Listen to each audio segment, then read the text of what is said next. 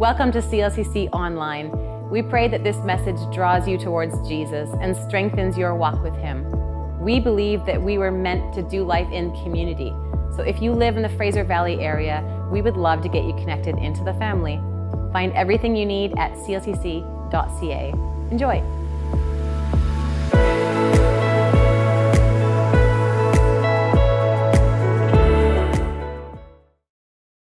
We are wrapping up our series called Plot Twists this weekend. In this series, we've been looking at different stories of Jesus where he put these incredible, ah man, I didn't see that happening moments in these stories. He did this so he could make his point stick. He could continue to push forward this new kingdom that he's trying to establish. Now, we acknowledge, for those of us who grew up in church, the Gospels can't really surprise us because we know the end of the story. So we've been trying to get in the, into the heads of those who were there, those who heard these stories the first day, and understand how much they changed the way that people thought in the first century about who God was and how he wanted people to live. Now, I grew up on the prairies. Every summer, there was not only a weather forecast, but we also had a mosquito forecast. They would let you know how many mosquitoes we would have that year. Now, sometimes there were few, but most of the time, it was terrible, like hide the young children terrible, because the mosquitoes were so large they may carry your kids off. I remember a few times going to sleep as a teenager after being outside, not being able to fall asleep because I was so itchy, and I was wondering, why did God create mosquitoes? Now, uh, I know some of you might be Googling that right now, so to keep you off of Google for a bit, let me tell you that they are a part of the ecosystem, and we do need them. But you don't think that when you're in a tent and you're finally falling asleep and a mosquito flies in your ear. When that happens, you ask the question what is the purpose of this? I think that's a good question to ask about a lot of things. Today, we're going to be in Luke chapter 13. Feel free to turn there now if you have your Bibles, or you can log on your YouVersion apps with your phones, where you can even find our live event. You can even see our notes. So let's pick up on this string of stories that Jesus is telling in Luke chapter 13. We'll start at verse 6. Then Jesus told this story. A man planted a fig tree in his garden and came again and again to see if there was any fruit on it, but he was always disappointed. Now, I'm not much of a gardener, I, I, but I know that most of us who live in Abbotsford Mission in Aldergrove, we don't have to drive too far to see farmland. But there are actually people in this world who think that vegetables come from the grocery store. Let me tell you something about gardeners. If they plant peas or carrots, there better be some peas and carrots growing soon. you don't want to waste space or seeds. Now, I can understand why this guy is disappointed. I, I would I would be too. You were expecting fruit, and all you got was leaves. Now, it's one thing for us not to have the proper vegetable pop up in a few weeks. We can always go to the grocery store and buy whatever we need. But in the first century, it would have been harder to get what you really wanted if it didn't grow. Let's keep reading. Verse 7. Finally, he said to his gardener, I've waited three years and there hasn't been a single fig. Cut it down. It's just taking up space in the garden. The owner of this fig tree had enough. He says he's been waiting three years. Now, I read it takes three to five years for a fig tree to start producing fruit. So the three year thing checks out. Now, Jesus might know a little bit about growing figs. This tree should probably be, be producing something soon. And if it isn't producing fruit, it's taking up space. Space. Something else should be producing. Something else could be there producing something. And he says, cut it down. Verse 8 The gardener answered, Sir, give it one more chance. Leave it another year. I'll give it special attention and plenty of fertilizer. If we get figs next year, fine. If not, then you can cut it down.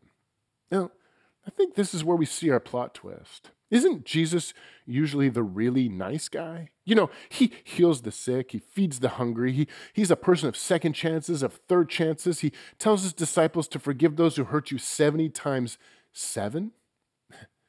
Jesus is telling people straight, and there's the warning there know what you're created for and fulfill your purpose. But here he's saying if the fig tree is not producing figs, cut it down. Bottom line of this story if the fig tree was not doing what it was created to do, do what you're created to do. The fig tree was not doing what it was created to do, so do what you're created to do. If you are a fruit tree, you just can't have leaves and look pretty. You have to produce something. Often, we ask the question God, why am I here? What is my purpose in being here? Now, that's a huge question, and the specifics for each of us can be different. For a, for a fig tree, it's produce figs. But I don't think this story is about growing fruit in your backyard. It's about being someone who fulfills their purpose in life. But what about you? Well, what if you think of yourself as a Jesus follower? If, if you don't call yourself a Christian, your purpose might be something different. And I encourage you to find out what that is too. But your purpose, that's a huge topic. And there are probably some specifics that might be just for you. But maybe the million dollar question if you think of yourself as a Christian or a Jesus follower, what do disciples do? Now, there's a bunch of things that Jesus asked his followers to do that we could talk about. Jesus told his followers to go into all the world and make other disciples. He told us to love our enemies and love our neighbors, and the last two might be the same person. This theme of living your person shows up a few times in Jesus' teaching. In Matthew chapter 5, he actually gives his followers a nickname. He gives them a nickname to give them, an idea of what they were to do. And, and he tries to give them an image of what he wants them to be like. So in Matthew chapter 5, verse 13, Jesus is summing up what their purpose is. And this is what he says You are the salt of the earth. Jesus calls his followers salt. Now, when we think salt, we think salt is a taste enhancer. We put it on fries because fries without salt are just deep fried potatoes, and nobody wants that. But put some salt on that, and a little will go a long way. You turn them into French fries, and we think enhancer. Now, they had a different view of salt in the context of their culture. In the first century, in the first century, when they hear salt, they don't think fries. Salt was primarily used as a food preserver because that back then fridges were really expensive. I'm just joking. Refrigerators went around. Just want to make sure you were listening. Salt was the refrigerator of the world. People would take salt and put it in the meat so the meat wouldn't go bad. In essence, when he said that you are the salt of the earth, he was saying you are the preserver of the entire planet. Your presence in the world is like salt in meat. Salt is to preserve, make a difference in, in the food people ate. Jesus is saying there is spoiling in the world around you, but you are to preserve God's culture because of who you are and your presence in the world. He's trying to get them to remember salt always makes a difference. Jesus wanted them to keep this thought in their brains. He was giving them information on how God had wanted, how God had wanted them to see the world. He wanted them to understand their purpose. Just like the fig tree's purpose was to produce figs, the Christian's purpose was to be salt in the world. And he knew that without them in the world, the world would rot faster and would spoil quicker. Jesus is telling them, if you're going to follow me, you will become the stewards of a brand new way of thinking. You are salt. You are the preservative of an entire planet. I know Jesus called us salt. Do you know that the one thing that Christians hate is rotting culture?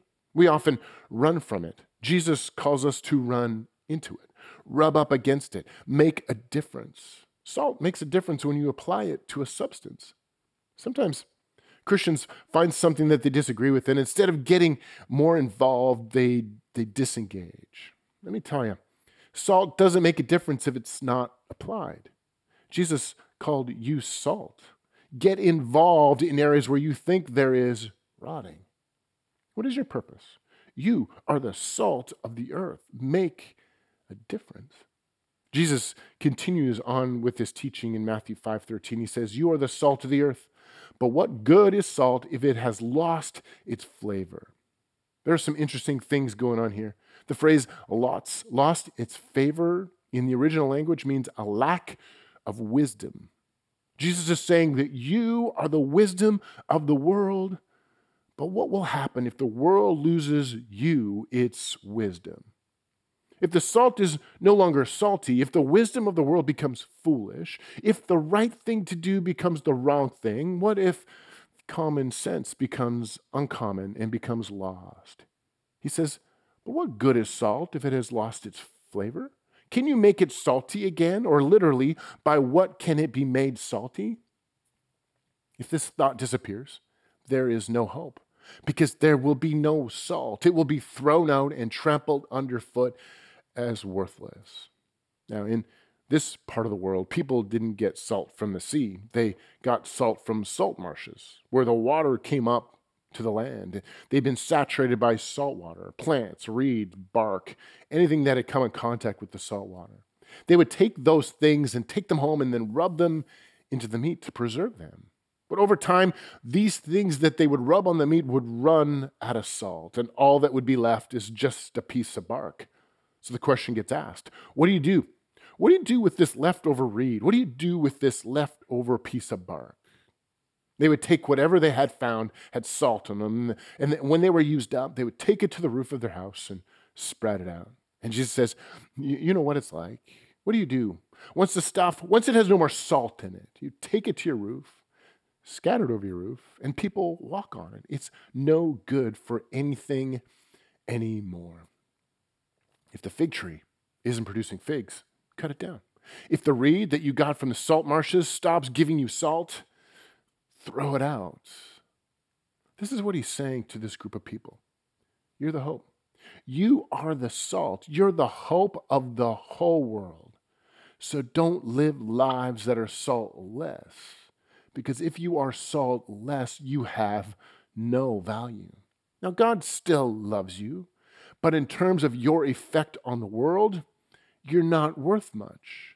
Do what you were created to do. If you're a fig tree, make figs. If you're salt, make a difference in your world. Most of us who are Christians today are Christians because we ran up against someone who was a little salty. They, they may have been doing their own thing, but you ran into someone who saw the world a little differently. They didn't yell at you from across the street. You didn't read their sign they held high when they marched against whatever Christians might be protesting right now. They had a conversation with you over coffee. Now, you realize that they viewed morality different. They talk about God like they actually knew him. They said that they would pray for you, and they did. They lived a different kind of life. They viewed the world differently. They had a different set of glasses on. It, it attracted you and it raised some questions within you, and you began to ask those questions. And you began to adopt some of their ideas and their view of the world and of God and of forgiveness and relationships. Humankind's purpose all along was to be in relationship with God. But something went wrong. And that's why we need the salt. Something went wrong with the fig tree. If you, if you leave meat without some preservative, something will go wrong. Since the fall of mankind, there's been this natural inclination to sin. We all need something to help us with that. Maybe we need someone to help us with that. Maybe these salty people saved your marriage. Why did it happen? Because a preserving agent, someone you maybe lived, worked, studied, played with.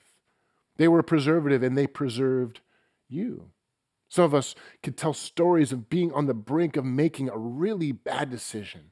And someone who was a little salty came along and said, If I were you, I don't know if I'd do that. And at first, you didn't like it, but you paused. You might have thought they were just old fashioned. You thought, I don't like that. But their idea caused you to pause. Then you changed your mind and you think, she preserved my life. She preserved my relationship. She preserved my job. Some of you today are listening to this message and you're trying to figure out this, this Jesus thing you're moving into, and it's slow. The only reason you're in the process is because you ran into salty people, people that were living in a way that wasn't judgmental. And to be honest, you don't want to be a church person. you still have a lot of questions and you even ask some of those hard questions. The crazy thing is, is that people aren't really answering. These people aren't answering your questions. And when you ask the hard ones, they just say, I don't know. These people aren't even engaging you intellectually, but you think secretly, I'd love to have that kind of peace, that kind of faith. You would like to think that God will take care of me. They see the world different than you see it. And secretly, you hope that they're right. Secretly, you hope that you can get there someday. You know what that is? It's someone who's a little salty, and you are, you are slowly being preserved. But they began to change the way you see the whole world. If you're a high schooler or college student, you are the salt of your school. You might say, uh, Troy, I don't have any influence on anything. No one's going to remember me once I leave here. But you are the preservative for your school. Doesn't matter if you have influence, you're salt anyways. If you live out the worldview, if, if you live out how God has called you to live, you might hear that society, from society, that you can do anything with your bodies, with anyone. You're just flesh and bones. But you know that there's something else there. You know that you were created in the image of God and you can honor Him with your bodies. You are the salt of your school. There might be someone here who turns down a promotion because you won't do a questionable deal. They tell you it's just business, but you say it's illegal. They say everyone does it, but you're salt. You have a different worldview. You aren't trying to change anyone else's mind. You're just saying, that's not how my morals work. Salt always makes a difference. Because you've, you've seen this happen. You've been on the receiving and maybe the giving end of this. People, people turn up their nose and walk away and wonder if you are really making a difference. Now, you might think, I don't see that I'm making a difference. And God says, You're always going to make a difference because salt always makes a difference. The fact that you are there living it out makes a difference. You might think, well, that's church business, and my church business and my real business, my work business, they don't mix. But I bet you mix them all the time. If you thought you're going to lose your job, you would pray. You would instantly mix them. God, I know that these two don't mix, but right now I'm praying for my job that it doesn't get taken away. They all get mixed up. There's a tragedy that happened in your workspace. And something happened to a child, to one of your coworkers, you pray, you'd mix, you'd mix them up. Now you, you were made for a purpose.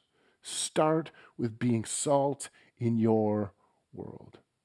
How much different would our lives be if we just asked the question How can I be salt in the location where I live, work, study, and play in? How different would we be if we knew that we had, we'd been placed in a school, job, neighborhood, sports team, family to be salt, to make a difference? You might think, I don't know if I'll make a difference, but salt always makes a difference. You might just be the only piece of salt in your whole family. There might not be another God fearing person in your family, but you've been placed there for a reason. God wants us to come alongside a culture that needs preserving and to be, inf- um, to be an influence by being there.